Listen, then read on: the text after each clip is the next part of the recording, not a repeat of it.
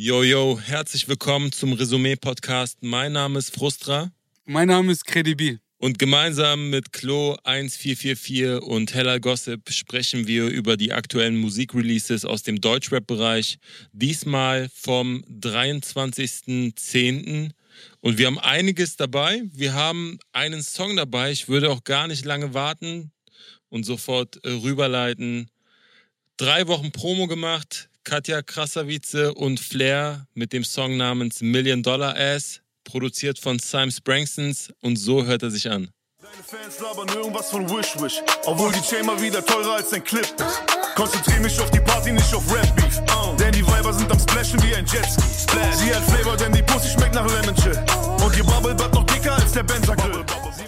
Würdet ihr sagen, es war die 3 Wochen Promo wert? Guck mal, ey, er stellt eine Frage. Sag doch deine Meinung dazu, bevor du hier schon Intrigen schließt, Alter. Sag doch, dass du es nicht feierst. Ey, aber ist irgendwas auf dem OnlyFans-Account von Maskulin oder besser gesagt von Fler passiert? Weil ich habe ja gedacht im Vorfeld, okay, er macht so einen OnlyFans-Account, dann wird er wahrscheinlich irgendwie die Videoversion noch in plus 18 da auf OnlyFans hochladen oder so. Also solche Moves kennt man halt aus Amerika. Wieso stellst du diese Frage gerade so, als hätte einer von uns beiden das abonniert? Als ob irgendjemand OnlyFans... Vielleicht habt ihr es mitbekommen, Bruder. Doch eine gute Freundin von mir hat das abonniert. Sie hat die 5 Euro gezahlt. Da war einfach nur ein Bild von Fler. Das war ein normales Bild von Fler. Oh, krass. Einfach den Kids Geld aus den Taschen gezogen, Bruder. Ja, vom Besten gelernt. Wie diese Flair-Phone-Geschichte damals. Stimmt, Mann, krass. Ja, lass mal über einen Song reden, ja. Oder? Also ich habe tatsächlich sehr große Erwartungen an den Song gehabt, weil Fler ja, ich glaube, so ungefähr 173 Mal in seinen Insta-Stories gesagt hat, dass wir es alle verstehen werden, sobald der Song rauskommt. Und ich dachte mir, okay, er scheint was Großes geplant zu haben, es wird irgendwas kommen, was mich umhaut. Ja, und am Ende ist halt dann genau das gekommen, was man halt erwartet hat. Also voll. Katja sitzt leicht bekleidet da, rappt ein paar sexy Lines, Fler lässt den Player raushängen. Mhm. Und man weiß nie so ganz, ob es jetzt mehr mitfeiern oder mehr Fremdscham ist. Wie war es bei euch? Also ich fand, dass Katja gar nicht so schlecht gerappt hat. Also wie du schon sagst, von der Thematik her und auch klar, das Video von Spectre war geil. Also von der Qualität fand ich nicht schlecht, aber es ist nichts, was ich nicht hätte erwarten können. So, also ich wusste, als es zum ersten Mal angekündigt worden ist, dass es sich genauso anhören wird und dass das Video wahrscheinlich auch genauso sein wird. Aber ich fand trotzdem, dass Katja ziemlich gut gerappt hat. Ich fand den Part fast schon besser als den Part von Fler. So. Mhm. Weißt du, was ich meine? Voll. Als sie das angekündigt haben, habe ich mir gedacht, oh. Nachdem er diese Shirin Bay-Song gedroppt hat und da öffentlich hingerodert ist, wie soll er aus der Nummer wieder rauskommen? Aber dann habe ich den Beat gehört und der Beat war schon so, ja, ist nicht schlecht. Mhm. Also was heißt nicht schlecht, ich fand ihn sogar richtig gut. Und das Video an sich ist krass, dagegen kann man nichts sagen. So.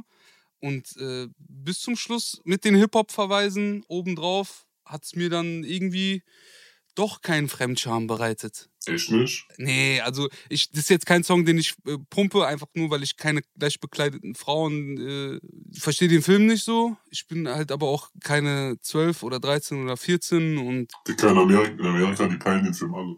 Ja, natürlich. In Amerika, da verstehen die das alle. Da wäre der Song schon Platin über Nacht. Aber hier in Deutschland... Mann, Dicker, wenn Corona nicht wäre, uns würde in jedem Club laufen. Nee, ohne Scheiß, ich fand den Song gar nicht so schlecht. Ich habe echt Angst vor dem Klick gehabt. Aber Beat ist überragend. Auch nochmal Props an Symes. Mhm. Video überkrass, kann man auch nicht haten.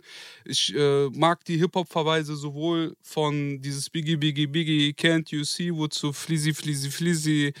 War nice, dass da überhaupt daran gedacht wurde, da so ein bisschen Hip-Hop-Kultur einzubringen, weil ich doch schon gedacht habe, Alter, was wird das jetzt? Was haben die da vor? Und als ich so das Gesamtprodukt gesehen habe ich es auf jeden Fall bis zum Schluss laufen lassen und das bedeutet was. Mhm. Also ich bin jetzt niemand, der Shirin David oder Katja Krasavice als cool empfindet oder irgendwie inhaltlich stark findet. Ich kann mir daraus einfach gar nichts ziehen. Darf ich eine rhetorische Frage stellen, mein Lieber? Ja, gerne. Hättest du diese Thesen gerade genauso formuliert, wenn dieser Song vor 3 Jahren aus dem Nichts erschienen wäre?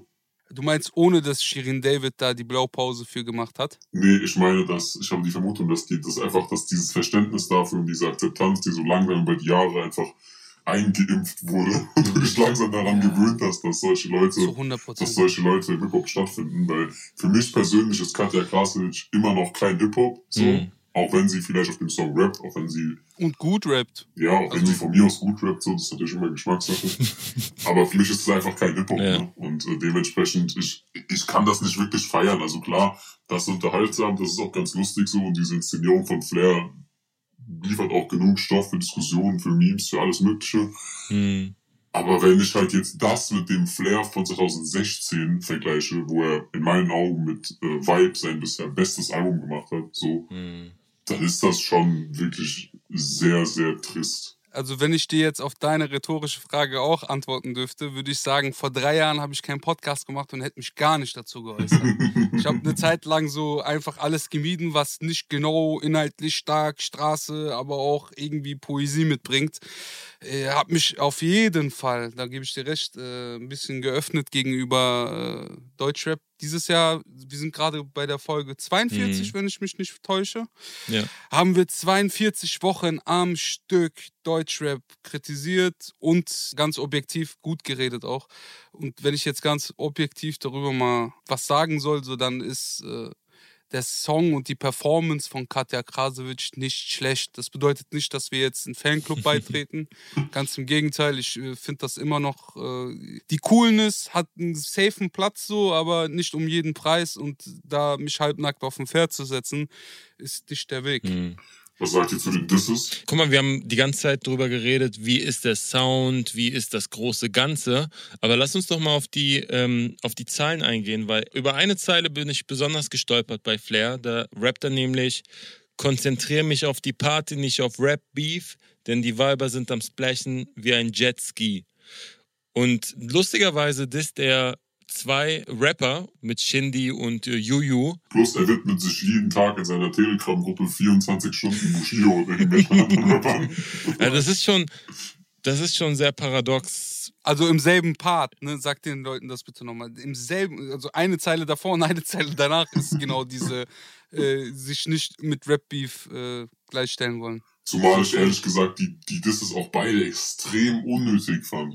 Der Song hätte diese Disses nicht gebraucht.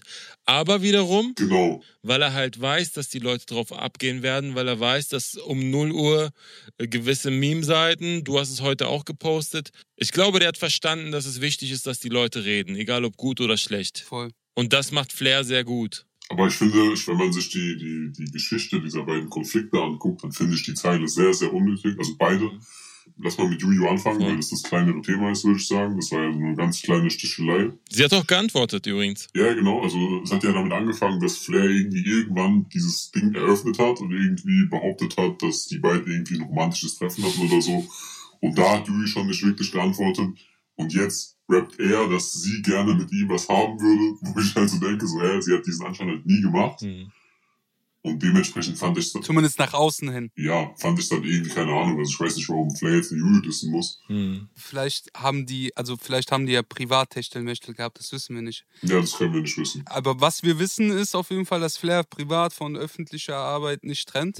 Das stimmt. Zuletzt hatte das bei Ken Jebsen im Interview nochmal sehr gut erklärt. Das haben wir 2 Folgen zuvor schon besprochen. Folge 39. Ich mag jetzt die Disses auch nicht so, aber wenn er rappt, deine Fans labern irgendwas von Wish Wish, obwohl die Chain mal wieder teurer als dein Clip ist, dann ist es objektiv okay, weil dieses Wish Wish Ding ist ja, dass etwas billig ist und der Vergleich und der Reim auf, dass die Kette teurer als der Clip von Shindy ist schon okay. Ja, darüber habe ich mich auch nicht aufgeregt. Mir ging es eher um die Zeile davor. Voll. Da flippt er ja sozusagen die Line, die Shindy auf Tiffany gerappt hat. Da hat er ja gerappt, 9:30 in Deutschland, esse Milchschnitte und schreibe keine Songs über eine Bitch, die ich nicht ficke. So, das war ja seine Art und Weise, um zu sagen, dass er diesen Shirin Bay-Track wack fand, so, den ich übrigens auch wack fand. Mhm. Und jetzt antwortet Fler damit, dass... du machst die Songs über eine Bitch, die du nicht fixt, weil du seit 10 Jahren mit derselben Bitch bist. So, also zum einen muss ich da halt sagen, so, dass... das für mich kein Angriff ist. Also, das sind doch die Goals, ey. Du willst doch 10 Jahre mit einer Frau zusammen sein. Ich meine, Dicker, wie kann Shindy es wagen, 10 Jahre lang eine Beziehung am Laufen zu halten? So, also unerhört. So plus, also das Ding ist halt auch, dass wir ja gar nicht, also ich weiß zumindest nicht, ob das stimmt. So. Also das war ja etwas, was nie in der Öffentlichkeit stand.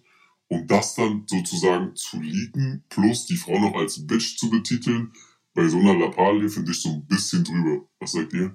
Ich habe sofort an die Line von Kusavage gedacht, so, und wo ist jetzt der Diss? Ich peil's nicht mal. Ich auch. So ein bisschen, weißt du, was ich meine? Das ist so, okay, Alter, er beleidigt jetzt seine 10 Jahre Beziehung, Freundin, Frau als Bitch. So, ja, Peng. Nein, ich glaube, ich weiß, was es ist. Ich glaube, es geht darum, dass er, wenn er sagt, du machst die Songs über eine Bitch, die du nicht fixt, meint er eigentlich damit, du bist fake, du rappst zwar über Bitches, die du fixst und mit denen du im Hotel aufwachst, aber dabei bist du in einer Beziehung und das ist nicht real. Mhm. Das will er damit sagen. Also da hat er mal in einem Interview gesagt, so, dass nicht alles, was er rappt, in dieser Richtung stimmen muss, weil er findet, dass sein Sexleben sein Dasein als Künstler nicht beeinflusst und dass er dann eher über Sachen rappt, bei denen er weiß, dass sie passieren können. Ja, nein, also das sollte jetzt auch gar kein Angriff sein. Ich denke mir nur halt, also ich kann jetzt Flair verstehen und ich wollte es euch mal aus der Perspektive zeigen, vielleicht macht das damit irgendwie einen Sinn, weil an sich ist es ja natürlich, Digga, wenn du 10 Jahre Beziehung mit einer Frau oder einer Bitch, wie du auch immer das jetzt zitieren willst, hast, dann ist das eigentlich was Gutes so. Ich glaube nicht, dass er das, ich glaube, der wollte ihn nur in seiner Realness stören. Ja, aber ich fand bei Katja fand ich ein paar Zeilen auch nicht schlecht. Ich fand in der Hook die Zeile, wenn dein Baby mit mir datet, ist es ein Update. Hat mich zum Schmunzeln gebracht, weil einmal das Date und einmal dieses Up-to-Date sein und da hingehen und daten, aber auch Update, weil es ist, wenn ich mich mit ihr treffe, ist es eine Bereicherung für sie. Ist sowohl cool als auch sexy und ich verstehe schon den Song. So dieses cool-sexy-Ding, verstehe schon, was sie da vorhatten, dass Flair die Coolness mit reinbringt und Katja diese Sexiness. Bin aber jetzt nicht so davon begeistert, wenn komplett nur auf nackte Haut gezielt ist. Ja, wir haben ja jetzt sehr viel über Katja geredet. Eine Sache, für die Katja primär steht, ist ja Sexappeal, was mich zu unserem dieswöchigen Punchline-Quiz bringt. Du bist so eine Ratte. Jetzt verstehe ich auch diese rhetorische Frage. Du bist so ein... Okay. Nein, ich bin fit, ich bin da. Und zwar gibt es heute 9 Sexlines. Scheiße, Mann. Und ihr dürft raten, wer diese geschrieben hat. Habt ihr Bock? Ja, total. Das war immer mein Fach, Metier war das, immer mein Ding. Lieblingssport. Ja, dann würde ich sagen, wir fangen direkt mal an mit der ersten Line. Ich zitiere. Ja, heute Nacht wird es schmutzig. Alles kann, aber es muss nichts. Ich weiß nicht, ob du das wusstest, doch mich macht verrückt, wie du duftest. Süß. Hat das geschrieben Bushido, Monet, Enno oder Sido? Ich sage Sido. Ich sage auch Sido. Ich war kurz bei Monet, aber die Silben sind sehr sauber. Und ja, sehr sauber geschrieben. Ja, Mann, das ähnelt ihm. Damit liegt ihr beide richtig. Die Line ist von Sido. Etwas leichteres für den Anfang, weil es auch eine sehr aktuelle Zeile ist. Kommen wir zur nächsten Zeile. Ich zitiere. Du bist sexy, wenn du redest. Du bist sexy, wenn du schläfst. Du bist Feuer, wenn du auf mir sitzt und dich langsam bewegst.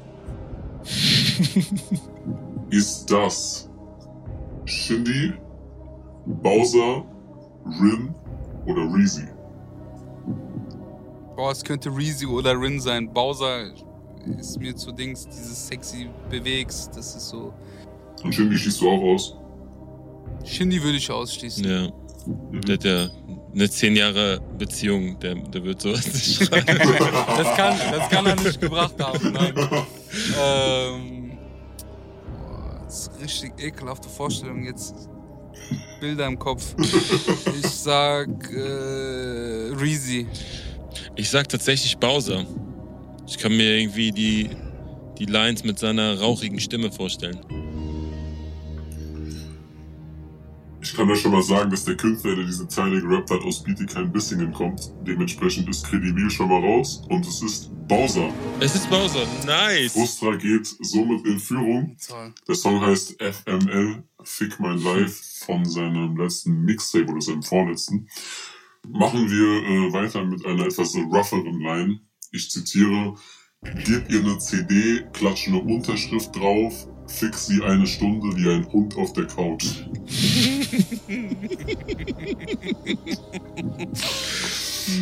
Hat das gerappt Jesus, Fler, Farid Bang oder Bonez MC? Ich sag Jesus. Ich sag auch Jesus. Damit liegt ihr beide falsch. Aber ihr seid nah dran, die Line kommt von Bonez MC. Na, okay. Ja, somit weiterhin 2:1 für Frustra. Kommen wir zur nächsten Line. Ich zitiere: Bläst auf den Knien, aber du verlierst nie den Blickkontakt. Anfangs schüchtern und plötzlich bist du splitternackt. Squirten, zittern, Cumshots, Facials. Ich weiß, du erzählst es stolz deinen Mädels. Ah, dann. Ist das Flair, Animus, Sentino oder King Orgasmus One? Also mein Kopf sagt Animus wegen diesem Video.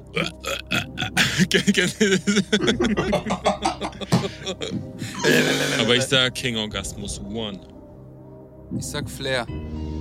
Dann löse ich jetzt auf. Ihr konntet diese Zeile exklusiv hören, wenn ihr die CCN4 Deluxe Box bestellt habt. Das ist nämlich eine Zeile von Animus auf der Bonus-EP, die... ich lag so nah dran. Die in der CCN4 Box war. Kurz bevor er wieder Hast du Bars gemacht hat und Real Talk geschoben hat. Kurz davor. Kurz vorher, also kurz bedeutet nicht mal ein halbes Jahr. Ja. Wahnsinn. Ja gut, da bin ich stolz drauf, dass ich das nicht weiß. Was soll ich sagen, Alter? Das ist so wischiwaschi, Amanakoim, heute bist du das, morgen bist du was anderes, ich kann's nicht mehr mitmachen. Jungs, Alter, bringt mir mein Ende, ey. Lass ich mal kurz Wasser trinken. So, dann steht's weiter in 2:1 für Frustra. Yes. Nächste Zeile. Farid meinte, ich soll ein paar krasse Parts rappen, aber Bratemann, ich lass mir lieber meinen Arsch lecken.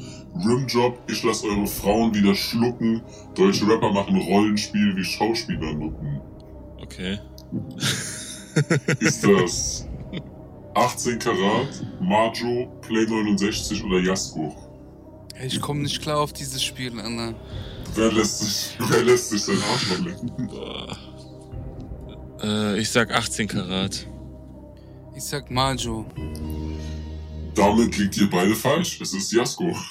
Oh shit. Ich habe noch nie einen Song von dem gehört, ehrlich. Gut, das heißt, wir haben noch 4 Lines übrig.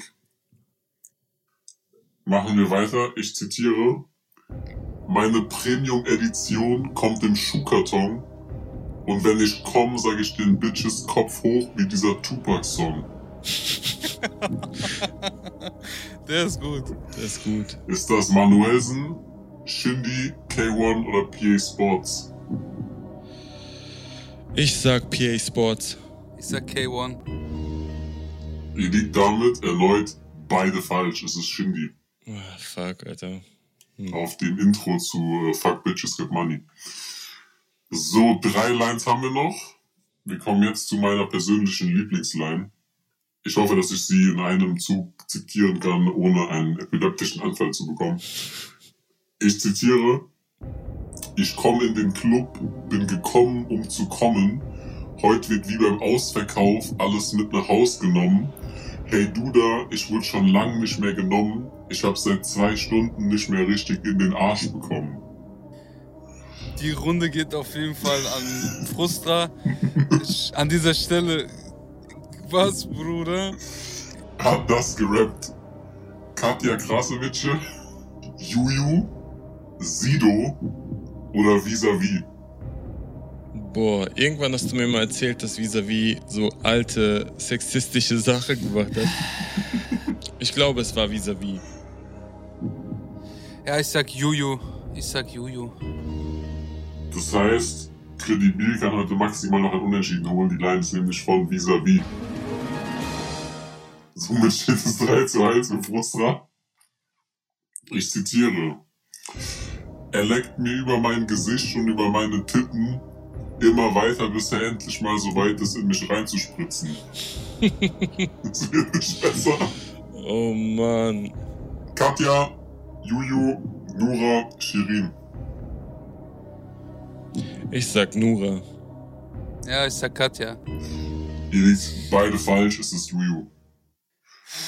Yes, das heißt, wir haben noch eine Line übrig. Zitat. Ich lerne nur Russisch für einen Milf. OG Kimo. Ich ernte Fuffis und ernähre mich nur noch von 5-Sterne-Pussy, wenn ich will. Ja, OG Kimo. Okay, OG ist drin. Ja, Antwortmöglichkeiten werden gewesen. OG Kimo, Shindy, A zum J und Jalil. OG Kimo, it is. War es nicht A zum J? Nee, Bruder. Nein. Es war OG, auf jeden Fall. Das ist OG Kimo. Ich danke dir für dieses Spiel. Können wir schnell den nächsten Song besprechen? Wallah, ich mach gleich was kaputt. Ja, ich hoffe, dass wir haben jetzt das Thema Sex durch, wir haben das Thema Rapperschwänze durch. Ich hoffe, dass nächste Woche besser wird, Alter. Also ein paar Genitalien haben wir noch. Oh. Mann, Alter. Ja, Mann. Egal, mal gucken, was dabei rauskommt. Vielen, vielen Dank für das Quiz. Ich würde sagen, wir gehen rüber zum nächsten Song, Alter. Ich hoffe auch, unsere Zuschauer hatten Spaß beim Mitraten und haben besser abgeschnitten als ich. Ich danke dir für dieses Spiel. Kommen wir zum nächsten Song. Frustra hat wieder mal gewonnen. Ich würde gerne mal irgendjemanden beauftragen, der hier die Siege und die Verluste zählt, weil es kann sein, dass es nicht mehr ganz so ausgeglichen ist. Wie dem auch sei, wir kommen zu unserem nächsten Song. Der nächste Song ist von Bonez MC, heißt Angeklagt. Produziert ist das Ganze von Bafani und The Crates und klingt folgendermaßen. Liebe dieses Leben, diese Gangster. Ja, ich weiß, alles meine Schuld. Immer unterwegs wie ein Geschäftsmann. Wohin hast du all diese Gedanken? Soll dir nur OP, wenn du willst. Kann dich wohl verstehen, wenn du gehst. Ich fand den nicht schlecht. Ja. Ich bin halt voll mit dieser Message, gute Frauen lieben schlechte Männer. So, wenn ich irgendwas aus dem Song ziehen konnte, dann das. Und dass der Beat mir sehr gefallen hat. Dieses Gitarrenbeat auf cool. Jo. War schon nice. Ja, ich fand auch, dass er die Thematik sehr gut umgesetzt hat. Voll. Erinnere mich so ein bisschen an die Frauen, die gerne mal auf Männer mit Aggressionsproblemen stehen. Kennst du das, wenn so in Amerika so irgendwelche Leute verknackt werden, weil die irgendwie so 70 Leute umgebracht werden, dann schreiben Frauen denen so Liebesbriefe in den Knast rein? Wo ich mich auch immer frage, Digga, warum? Aber nach langer Zeit mal wieder so ein Bones-Song, den ich echt ganz gut fand. Ich mag diesen Vibe, ich mag dieses Verträumte im Beat, dieses etwas Melancholische. Ich muss echt sagen, ich würde mir das jetzt nicht 6-7 Mal anhören, weil ich nicht die Zielgruppe bin. Aber so und alles in allem war das echt ein guter Song. Mhm. Ja, ich bin da eigentlich weitestgehend bei euch. Also ich denke, dass da einfach ein Liebessong für die Ladies ist. Ich bin dementsprechend kein Teil der Zielgruppe. Ich glaube, die Hook, also für mich ist die Hook trotzdem sehr eingängig. Also du kannst die auf jeden Fall irgendwie im Club, im Auto, auf irgendeinem Festival auf jeden Fall laufen lassen, so, und es wird genug Leute geben, denen das gefällt. Ich habe mich auch dabei erwischt, wie ich dann beim zweiten Mal das Ding mitgesummt habe, so, weil es gab ja auch schon eine Hörprobe. Mir hat eine Zeile tatsächlich ganz gut gefallen. Da rappt er, melde dich, dann sehen wir uns maybe, doch bitte geh und such dir ein Hobby. Den Reim habe ich nicht gefunden, aber danach kommt die Adlib Schach, Schach, womit er natürlich darauf anspielt, dass er diese Story gemacht hatte vor ein paar Wochen oder schon 1-2 Monaten, wo es darum geht, dass Frauen doch irgendwie Schach lernen sollen, und da hat er einen riesigen Shitstorm bekommen, und ich glaube, das dann schon eine coole, selbstironische Art und Weise, um damit umzugehen. Cool. Alles in allem haben mir ansonsten so ein bisschen die tiefergehenden Zeilen gefehlt, aber ich glaube, bei uns ist ja jetzt eh nicht so der Typ Künstler, der jetzt Wert darauf legt, da irgendwie krasse Wortspiele, krasse Reimketten oder krasse Doppeldeutigkeiten zu verpacken. Und ich glaube, für das, was der Song sein sollte, ist es auf jeden Fall eine gelungene Nummer. Voll. Also abseits dessen, dass ich auch nicht zu in die Zielgruppe gehöre, aber verstehe ich schon, wen er dort abgreift. Das sind diese Art von Frauen, die sich das rechtfertigen wollen, einen schlechten Mann zu lieben, indem er doch einen deepen oder einen etwas nahbaren Song schreibt. So mit Sätzen wie, bitte spar dir deine Tränen für einen, der sie verdient, weil mehr kann ich dir nicht geben, tut mir leid, dass du mich liebst. Ja.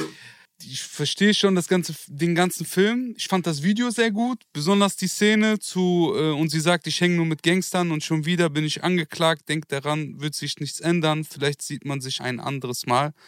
Wo dann quasi diese maskierten Jungs mit auf Netflix und chillen sind, so mit aufs Bett springen und halt zusammen da den Film gucken. Fand ich sehr unterhaltsam. Die letzten paar Songs immer wieder so einen Eindruck gemacht, als ob er sich verändert hätte. Also so ein bisschen mit diesem Teledin weg und dieses ein bisschen deepere, einen deeperen Bones erleben wir da gerade. Ich fand das Video auch sehr gut.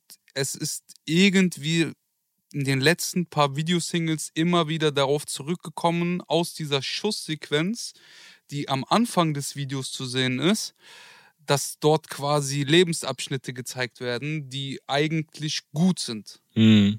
Teledin weg, mit seiner Chaya, die er dort in dem Video hat, hat er ja auch hier wieder in diesem Video.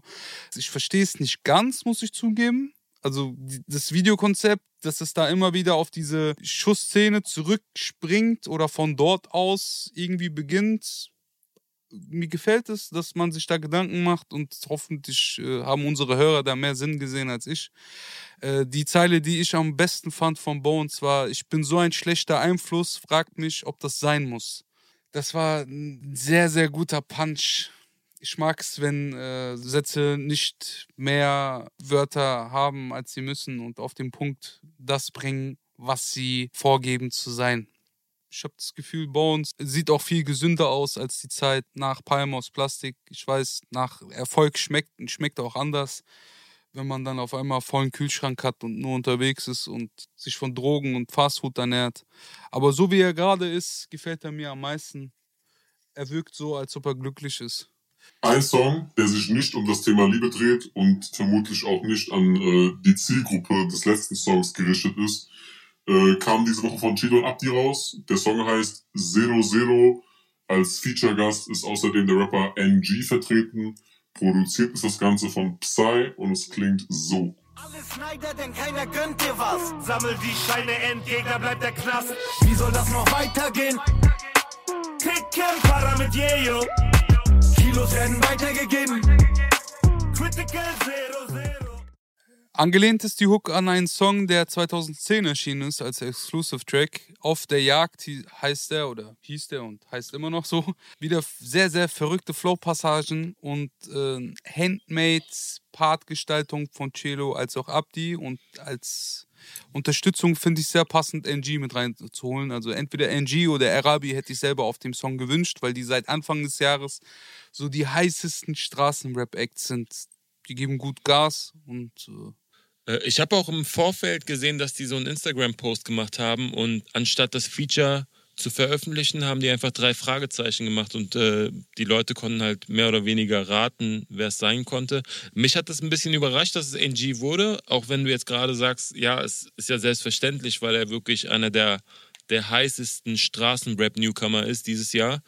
Aber ich habe diese Connection zwischen denen vorher noch gar nicht gesehen.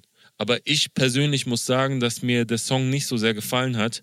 Aber das liegt jetzt nicht am MG-Part, sondern allgemein. Ich fand auch Didi, die Single-Auskopplung davor, fand ich jetzt auch nicht so stark. Die ersten Single-Auskopplungen von Ćelo Abdi fand ich sehr, sehr gut und hatte auch das Gefühl, dass es mit Ignaz Boobies Bridge zum Beispiel, dass es sehr nah an die Songs von damals rankommt. Und jetzt bei den letzten 2 Single-Auskopplungen hatte ich das Gefühl, dass es nicht dieselbe Qualität hatte wie die ersten Singles. Ja, ich würde dir da erstmal grundsätzlich zustimmen und sogar noch einen Schritt weitergehen. Ich würde sogar sagen, dass es für mich mit großem Abstand die schwächste Single-Auskopplung bisher war, was auch bei mir nicht am NG-Part liegt. Ich fand vielmehr die Bridge ganz, ganz schrecklich und die Hook viel zu poppig. Also die Bridge mit schnelles Geld auf der Jagd nach dem Glück, gib 8 vor Verrat, weil der Clip dich sonst fickt. Alles Neider, denn keiner gönnt dir was. Sammel die Scheine, Endgegner bleibt der Knast. Das ist für mich eine Aneinanderreihung von Deutschrap, Kanakenrap-Klischees, die man alle schon mindestens 237.473 Mal gehört hat. Hm. Und klingt für mich tatsächlich eher wie so eine Parodie, die irgendjemand machen würde. Die haben sich selber parodiert. Würdest du es sagen? Ja klar, der Song, also genau diese Zeilen waren Mietwagen-Tape-Zeilen von diesem Auf der Jagd-Song aus 2010. Also recycelt quasi aus diesem ursprünglichen Song. Hm. Genau.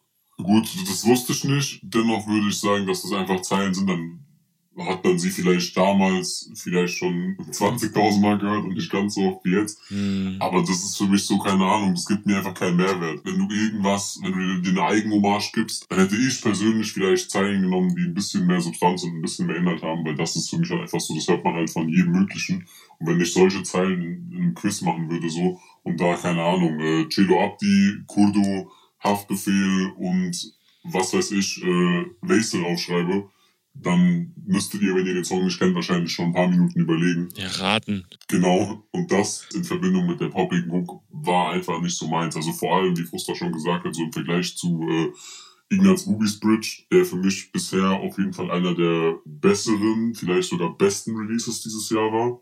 Hm. Muss ich sagen, dass der doch sehr stark abfällt. Ich fand den nicht schlecht. Ich find's geil, dass die so Handmade schreiben.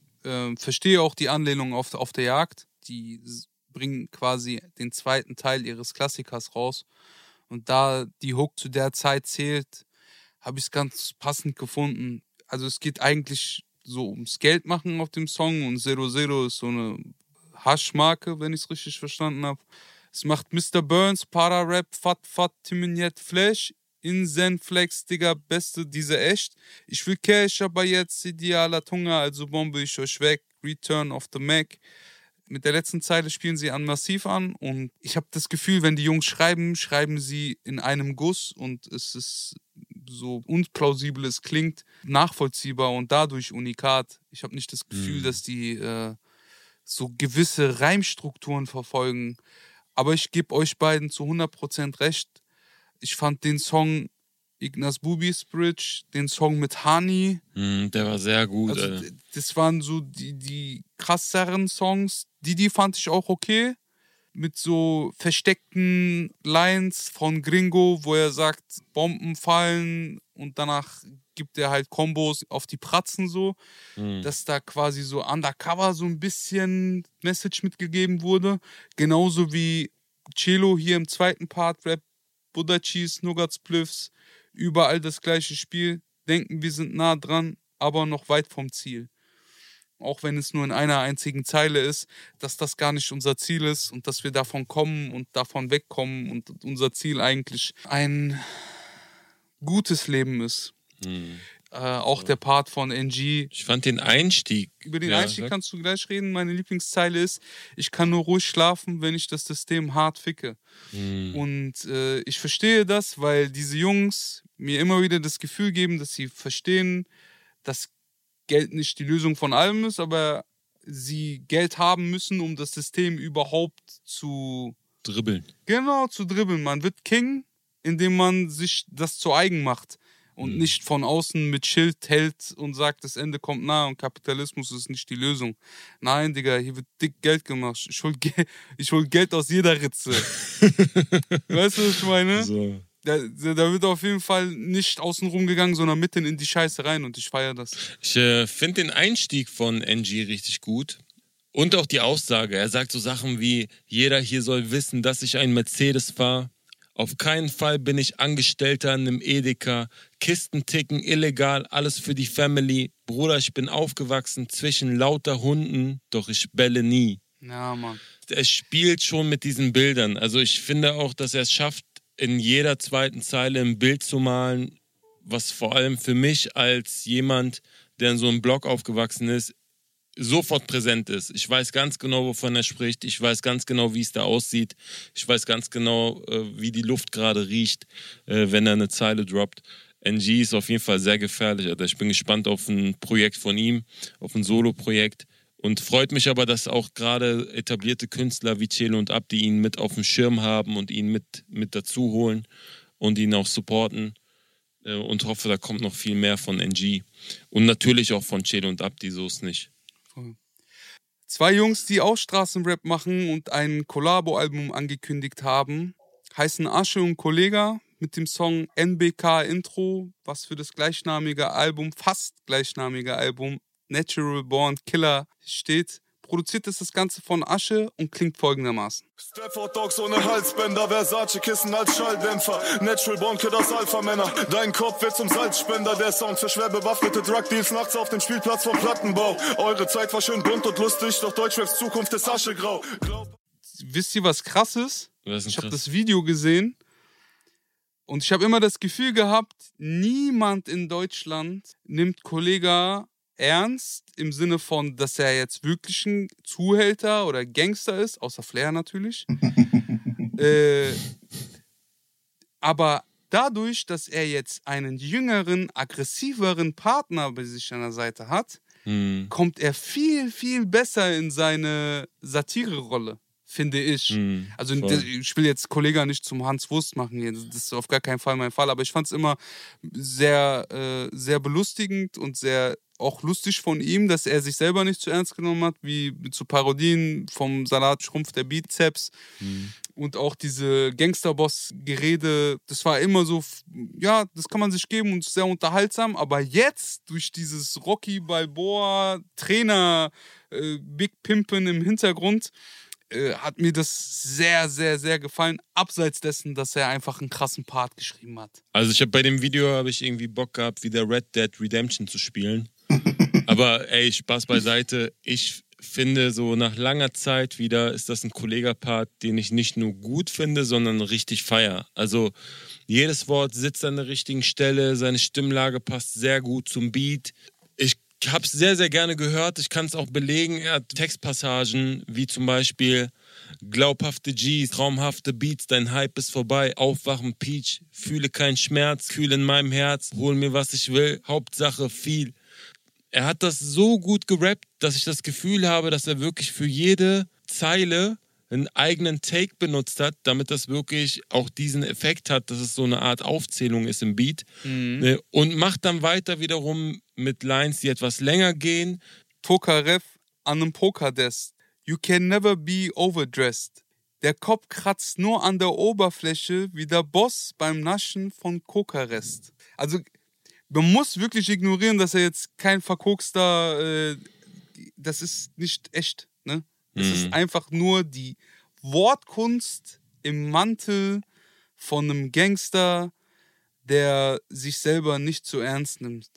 Ich finde, er ist nach wie vor einer der interessantesten und begabtesten Schreiber, die wir in Deutschland haben. Und das hört man dann bei diesem Part sehr gut raus. Aber bevor wir jetzt hier ein Machtwort sprechen, Clo, wie fandest du denn den Song? Ja, erstmal danke für euer Referat. Ihr habt frei gesprochen. Hast du ein bisschen dazugelernt? Ja, aber mit dem Inhalt war ich jetzt nicht so ganz einverstanden immer. Oh, also, vorab erstmal muss ich sagen, dass Asche auf jeden Fall mit weitem Abstand das Signing ist, das da am besten reinpasst. Von allen, die er bis jetzt hatte. Also, Sayed hat sich in meinen Augen erst gesteigert, als er weg war vom Kollegah. Safe. Gent war nie wirklich meins, fand ich nie wirklich krass. Safe. Jigsaw fällt eher dadurch auf, dass er bei Boxkämpfen in Istanbul nicht erscheint. Safe. Dementsprechend muss ich auf jeden Fall sagen, dass Asche schon auf jeden Fall der ist, bei dem ich sage, okay, der passt da auf jeden Fall am besten rein. Wo ist das Aber? Aber, jetzt kommt das große Aber. Zum einen hat diese gesamte Konstellation auf mich eher wie so eine ganz komische Vater-Sohn-Beziehung gewirkt. So. Weil Kollegah da mit seinem beigen Zweireiher-Mantel und dem komischen Hut ein bisschen aussah wie der Vater, der seinen Sohn zum Boxtraining bringt oder zum UFC-Training. Ich weiß nicht, welchen Sportart Asche macht. Ich weiß nicht, warum die beiden jetzt unbedingt ein Collabo-Album machen. Also ich persönlich hätte einfach mehr Bock auf ein Asche-Solo-Album, weil ich finde, dass sie das auch viel eher als Künstler etablieren würde. Und ich glaube, dass ein Collabo-Album zwischen Labelboss und Künstler für mich persönlich immer mehr Sinn macht, wenn der Künstler schon etwas released hat, beziehungsweise schon einen gewissen Status bei diesem Label hat, sich als Künstler etabliert hat. Mhm. Und dann kann man darüber reden, dass dann das Signing und der Künstler zusammen ein Album machen. Also das hat man ja schon an anderen Beispielen gesehen. Also beispielsweise damals auch Jalil war lange im Umfeld von Fler, war lange präsent, stimmt. Hat Songs gemacht. Dann kam Epic und Epic war ein krasses Album. So. Shindy war lange bei Bushido, hat mit NWA und Fuck Bitches Get Money 2 sehr erfolgreiche Alben gemacht. Dann kam Classic, was zwar von den Texten ein Shindy-Solo-Album war, aber es hat dann trotzdem auf einer Ebene funktioniert, auf der die beiden als Künstler ebenbürtig waren.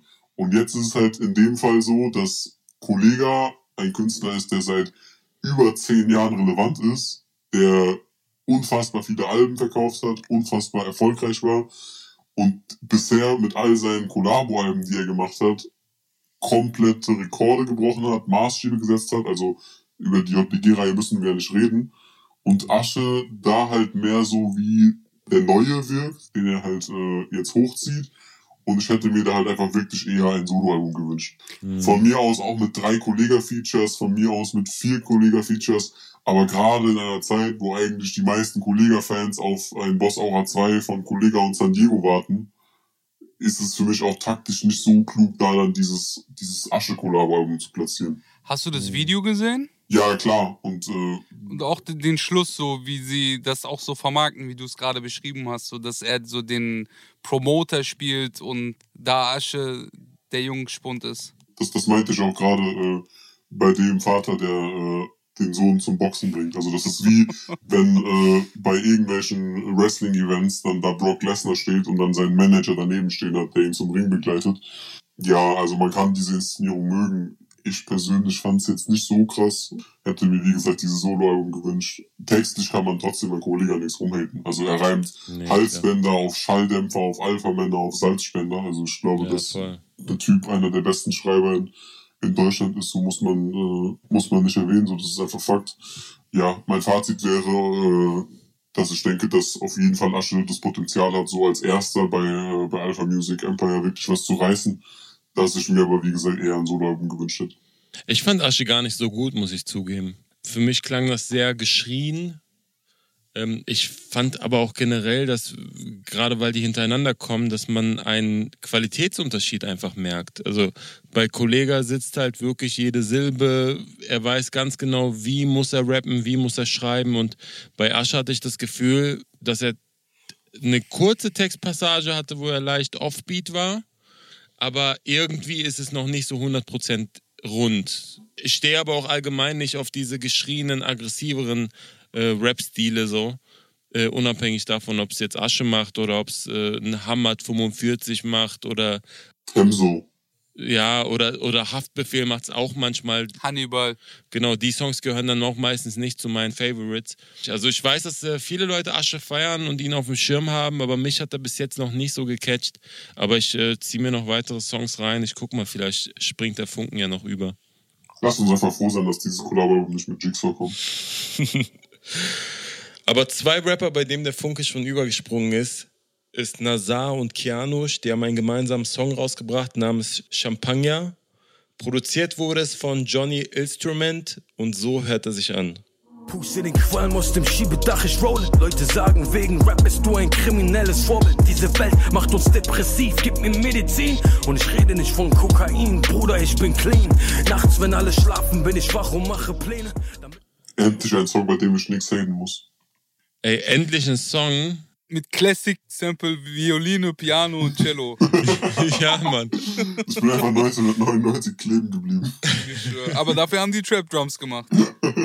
Ja, die haben versucht, so moderne Elemente mit reinzupacken. Trotzdem ist es so 90 BPM-ig. Klingt halt auf jeden Fall oldschool. Ich habe mich sehr gefreut über den Song. Ich bin ehrlich. Donnerstag nachts, 23:59 angefangen, die Songs zu hören, immer mal reingeskippt, und bei dem Song war es wirklich so, nach 10 Sekunden hatte er mich. Aber ich frage erst mal, wie fandet ihr den Song? Also ich würde zustimmen. Mir hat der Song auch ziemlich gut gefallen. Ich finde, dass sowieso 2 sehr begnadete Rapper sind. Also Kianush hat ja jetzt auch beispielsweise auf den Collabo-Alben mit PA oder auch auf seinem letzten Solo-Album sehr gut abgeliefert. Von seinen Theorien über flache Erden und fliegende UFOs kann man halten, was man will. Aber als Künstler ist er in meinen Augen nicht wirklich hatebar. Ist ein sehr, sehr guter Rapper. Voll. Ich finde, die harmonieren auch sehr, sehr gut. Ich finde die Hook auch geil. Ansonsten hätte ich auch Zeilen, aber ich würde sagen, dass wir erstmal Credibil sprechen lassen und danach mit Zeilen weitermachen. Habt ihr nicht gemerkt, dass ich euch erstmal aussprechen lasse, damit ich der Erste bin, der zitiert? Ja? Also, nachts wach, wenn alle schlafen, bin ich wach und mache Pläne, damit mein Sohn nicht leben muss, wie ich damals lebte. Sagt Kianush. Der Song hat mir durchweg gut gefallen. Auch die Hook. Ich bin nicht euer Bruder, ich verlange, dass sie mich siezen, denn wer von euch ist da, hört der Champagner auf zu fließen. Mhm. Liebe hat eine Grenze, circa 120 Riesen, da gibt es nichts zu diskutieren. Mhm. Fresh, fresh, fresh. Ich fand Nazars Part sehr, sehr nice, weil er in den ersten Zeilen sehr persönlich wurde. Er rappt zum Beispiel, ich bin für Ma mit über 30 immer noch ihr Baby. Papa ging vor 30 Jahren, doch sie blieb seine Lady.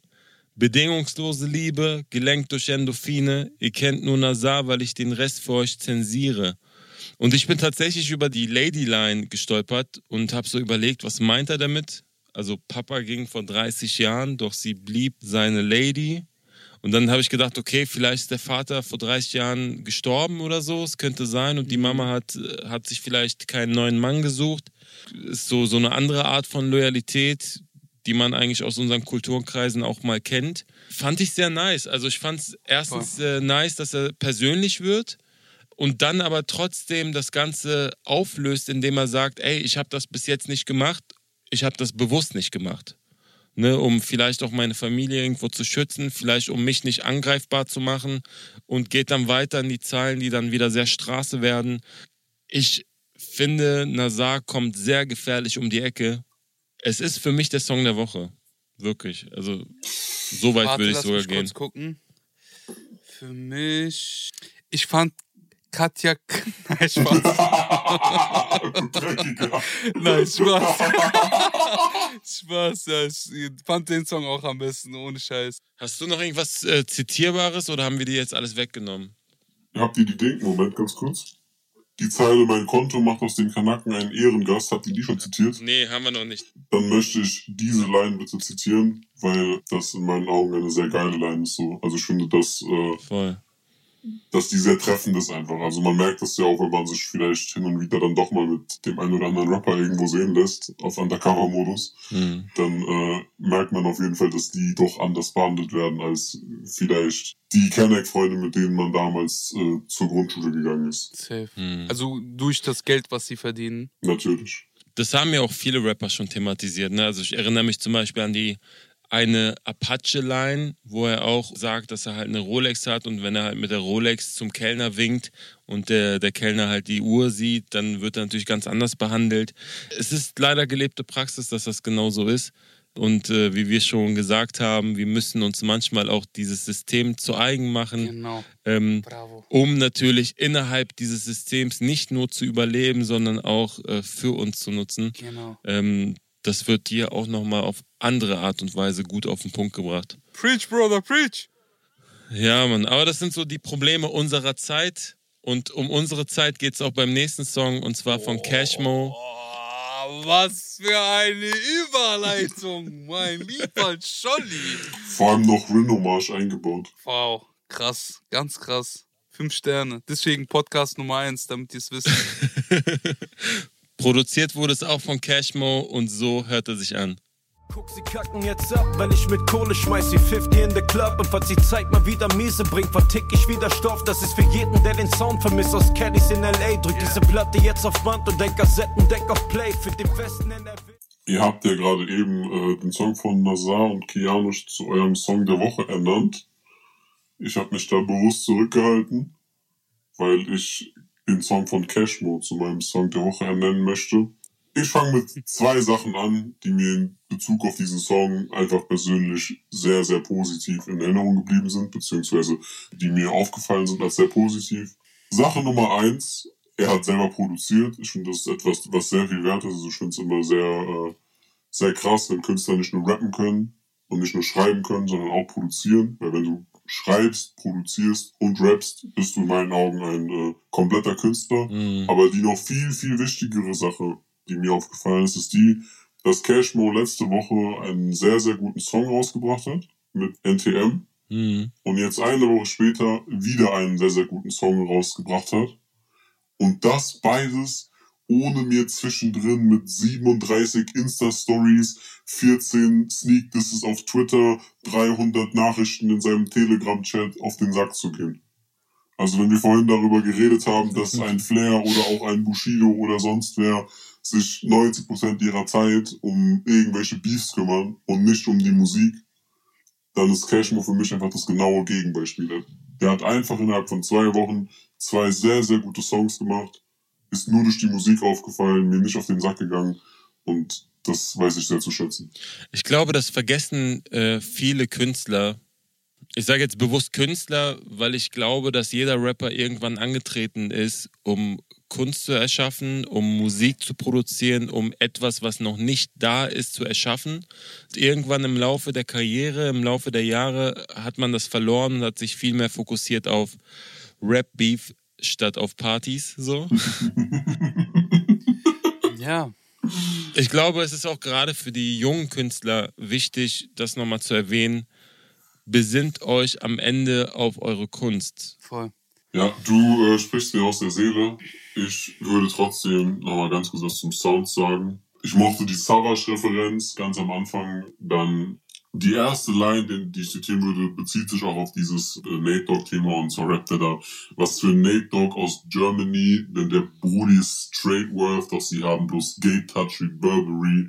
Allein der Reim mit Germany auf Burberry, allein die Betonung, der Flow, also das hat mir sehr, sehr gut gefallen.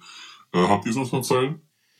Ich habe mir eine Menge rausgeschrieben. Unsere Zuhörer wissen, wir haben letzte Woche ja über NTM gesprochen. Ich fand NTM ganz nice.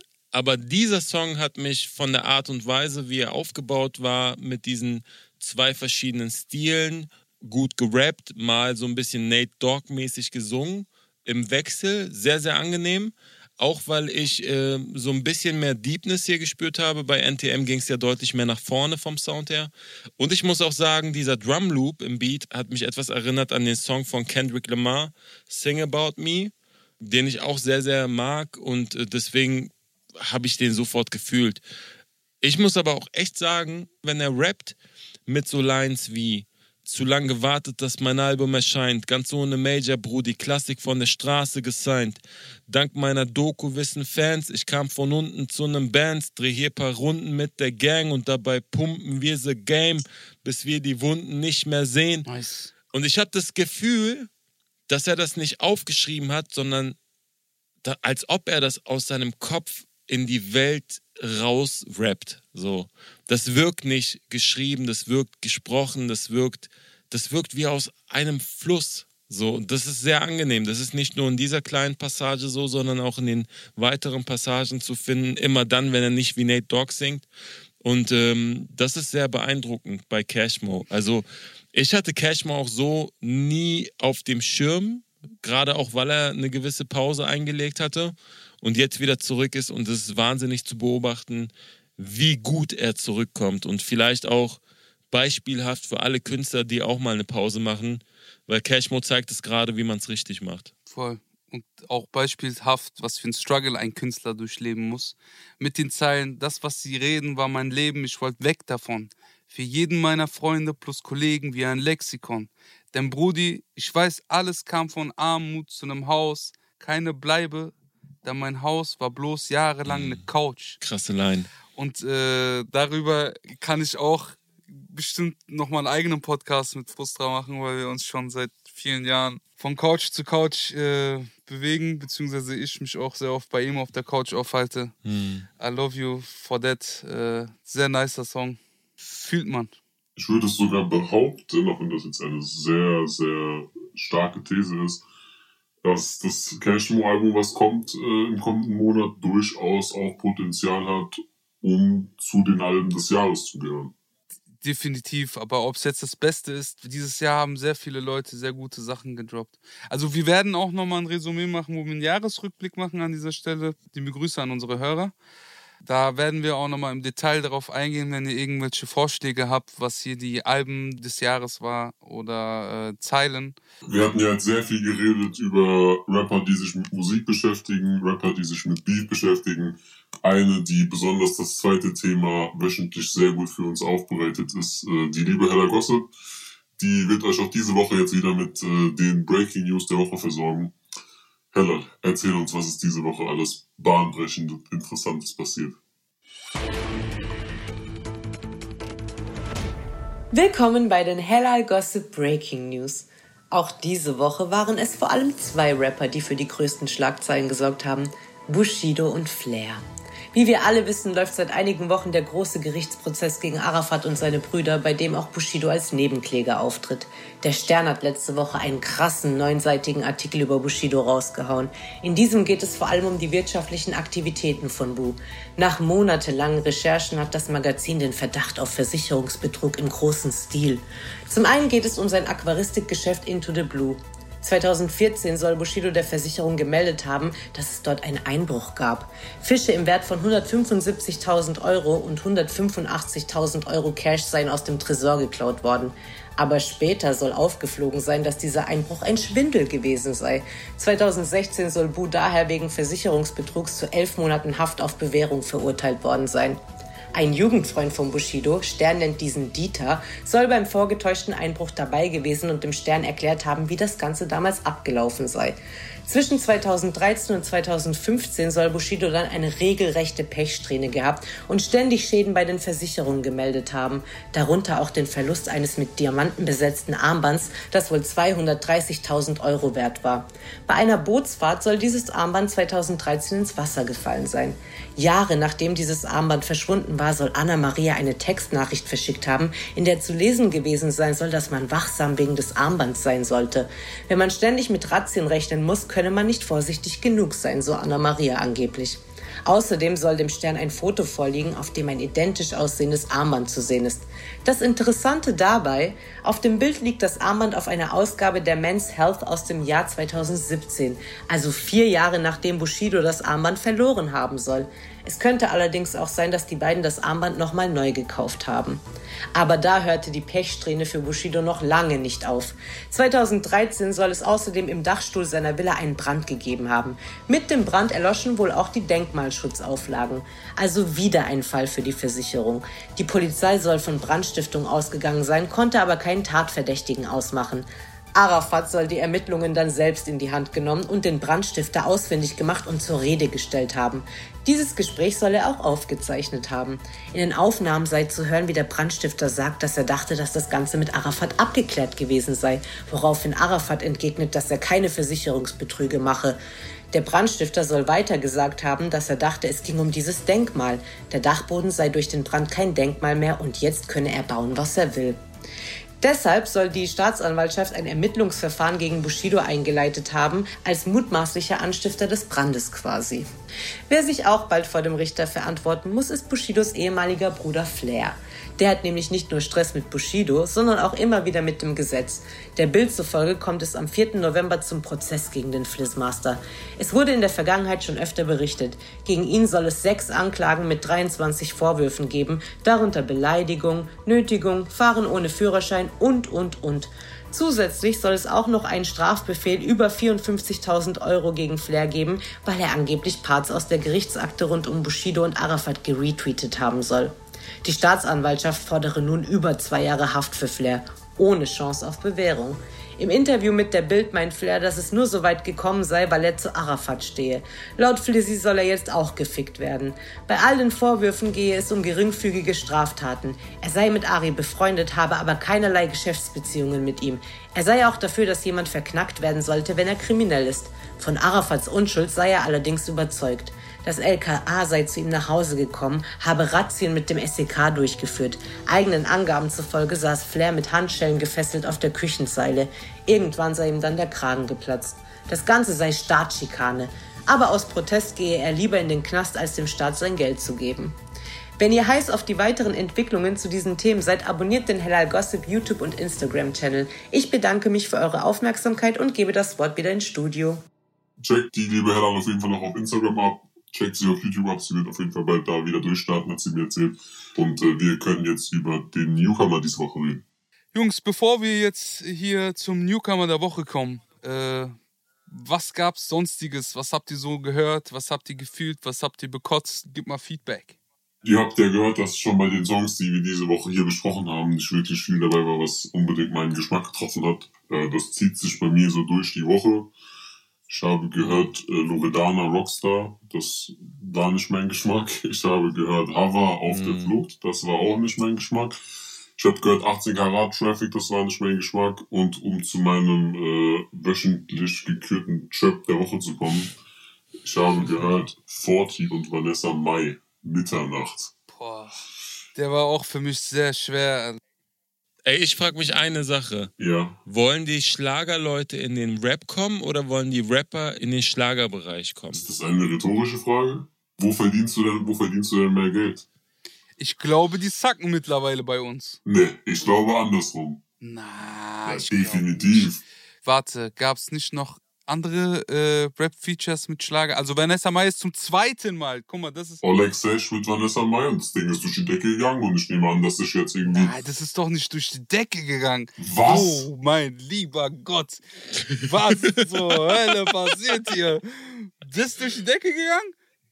Okay, dann war ich auf jeden Fall nicht im Gebäude, nicht mal im Raum. Ich war noch nicht mal in derselben Stadt, als das durch irgendeine Decke geschossen ist. Also wenn wir von 11 Millionen Aufrufen auf YouTube reden, dann ist das Ding auf jeden Fall... Muss Gold und Platin gehen, das ist die Decke. Wir sind doch mittlerweile bei 40 Millionen Streams und das muss doch erstmal irgendjemand schaffen. Und wenn sie sich da so kooperieren, also keine Ahnung, ich glaube nicht, dass sie ihre Musik fühlen oder dass Oleg Sesh mir zwei Vanessa Lines nennen kann, geschweige denn irgendwelche Songs von ihr.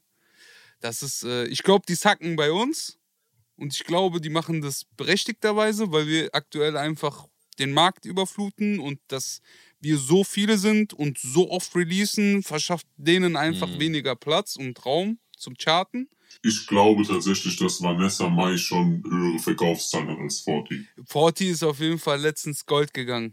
Also Vanessa Mai... Okay, wartet mal, wir machen jetzt hier ein verficktes Referat raus. Aber nein, wir machen kein Referat raus. Ich gebe dir recht. Doch, wir vergleichen jetzt Zahlen. Ja, okay, ich ruder zurück. Forti hat sogar doppelt so viele Hörer auf Spotify wie die. Oh, das fühlt sich so gut an. Es ist trotzdem Chirp, komm, einigen wir uns drauf. Ja, nein, wir einigen uns drauf. Aber ich habe hier noch mehr. Ich habe Capo und Wesel gehört mit Coco Chanel. Na, das war auch Job der Woche, die beiden. Das war auch, also ich verstehe deren Flex und ich verstehe, dass sie sich stylisch anziehen und das Coco Chanel nennen und, aber Jungs, aber bitte, ich bitte euch, ihr seid beides krasse Rapper, krasse Straßenrapper, kommt ein bisschen näher. Wie beispielsweise Azimemo, nur damit man merkt, dass wir hier keine Labelpolitik betreiben. Azimemo hat ein sehr krasses Split-Video rausgebracht. Das erste ist deep, das andere ist trotzdem nach vorne gehend und Flow zerrattert.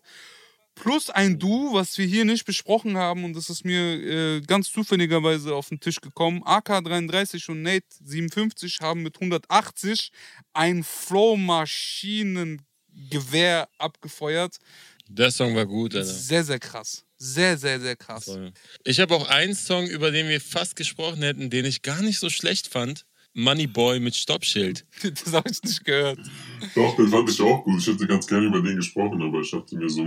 Ich meine, unsere Hörer sehen gerade die Sendezeit so. Wir sind relativ weit am Ende des Podcasts und wir haben jetzt schon fast eine Stunde erreicht. Wir machen bald auch einen OnlyFans-Account, da gibt es dann Bonus-Songs. Ja, Mann.